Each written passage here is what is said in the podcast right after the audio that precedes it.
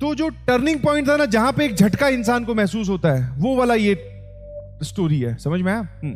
जहाँ पर मैं केमिस्ट्री वाले सब्जेक्ट को धीरे धीरे धीरे धीरे लूज करता जा रहा था जहाँ पे केमिस्ट्री को मैं धीरे धीरे छोड़ता जा रहा था कि ये अपने बस की बात नहीं है फिजिक्स और मैथ पे ध्यान दो तभी एक टर्निंग पॉइंट आया।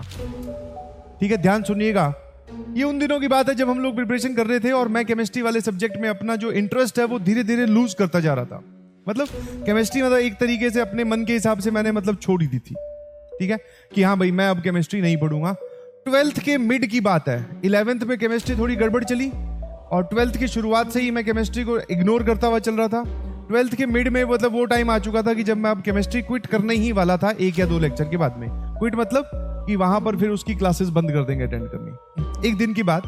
और हमारे जो केमिस्ट्री वाले सर थे ऑर्गेनिक के तो उनका एक रूल हमेशा फिक्स था दैट इज़ कि जब आप क्लास में आओ तो आप होमवर्क ज़रूर करके आओ, और डेली बेसिस का जो होमवर्क होता था दैट इज़ डीपीपी आते वक्त जब आप कल वापस आओगे या नेक्स्ट लेक्चर में जब भी आओगे तो वो डीपीपी आपके पास होनी चाहिए, और उसका सॉल्यूशन आपने किया हुआ होना चाहिए।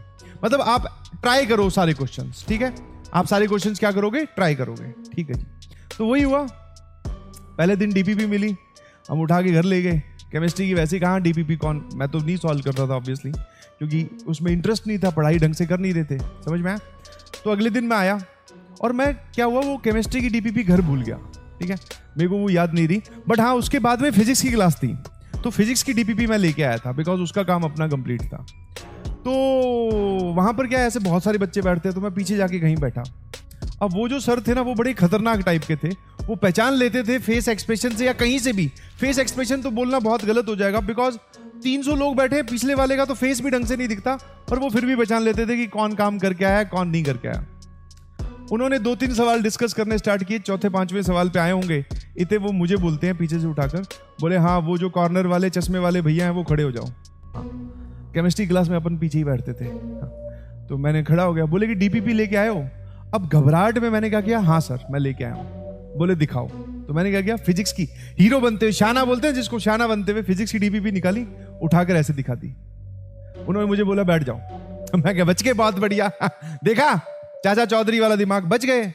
फिजिक्स की डीपीपी दिखा दी और सब लोग इधर जो अपने बोलते ना, पीछे बैक बेंचर्स का जो माहौल होता है वो, सब लोग वाह वाह कर रहे बोले, वाह यार, तूने सही टोपी पहनाई है। मैं कहा हाँ ठीक है, अब आगे देखो, चलो, पढ़ाई करो।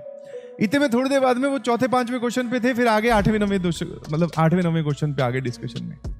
फिर मेरे को बोलते हैं, वो चश्मे वाले भैया वापस से खड़े हो। मैं हो गया खड़ा। बोले, एक बात बताओ, ये ऑर्गेनिक में वेज कब से आने लग गया? वेज वेज समझते हो ना? हाँ।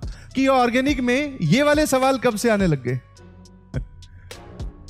और जैसे ही उन्होंने ये बोला, क्योंकि शायद उनको ये दिख गया था, बट वो दिखना भी असंभव है। पता नहीं कैसे उन्होंने पहचाना। बोले, ये ऑर्गेनिक वाली डीपीपी में ये सवाल कब से, ये ये कहाँ से आने लगे? फिर मुझे दोबारा पूछा कि तुम सच में डीपीपी लेके आए हो? फिर मैंने कहा ऐसे कर रहा था। बोले, आ जाओ, आगे आ जाओ। ठीक है? हाँ फिर वही। वहाँ पे तो ऑब्वियसली बेजती ही होती है। क्योंकि बेजती जब होगी तभी तो आपके अंदर कुछ चीज़ें छिड़ेगी और छिड़ेगी तभी तो तुम कुछ बदलाव करोगे। हाँ तो जम के बेचती है हाँ बोलेगी ये देख लो, टीचर को बेवकूफ़ बना रहे हैं, अपने आप को हीरो समझते हैं। आता जाता इनको कुछ है नहीं। फिर उन्होंने मुझे एक टास्क दिया। बोले कि अगले आने वाले दिनों में ना, बाकी किसी की डीपीपी चेक करूँ ना करूँ, तेरी ज़रूर चेक करूँगा। मैंने कहा, अब फंस गए। ठीक है? अब फंस गए बिकॉज़ आप एबसेंट हो नहीं सकते बिकॉज़ टीचर की सीधी रडार में आप हो। ठीक है? और ये बोल रहे हैं कि मैं ही चेक करूँगा और ये तो वैसे ही बहुत स्ट्रिक्ट है।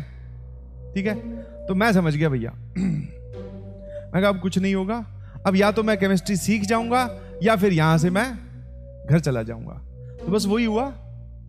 उनके जो डर की वजह से मैंने केमिस्ट्री का जो ऑर्गेनिक वाला पोर्शन था, ठीक है, उस ऑर्गेनिक वाले पोर्शन में पढ़ाई करनी स्टार्ट की, दोस्तों वोस्तों से पूछ कर कि भैया ये क्योंकि उसमें ऐसा भी होता था कि दस सवाल है डीपीपी में, आप चलो कहीं से देखकर टिक लगा कर सॉल्यूशन ले गए। वो ऐसे भी करते थे, बेटा इसका एक्सप्लेनेशन दो कि ये जवाब यही क्यों आएगा? तो उस इंसिडेंट से हुआ क्या कि मेरी जो केमिस्ट्री है, जो कि बहुत बर्बाद चल रही थी, वो वापस ट्रैक में आ गई थी।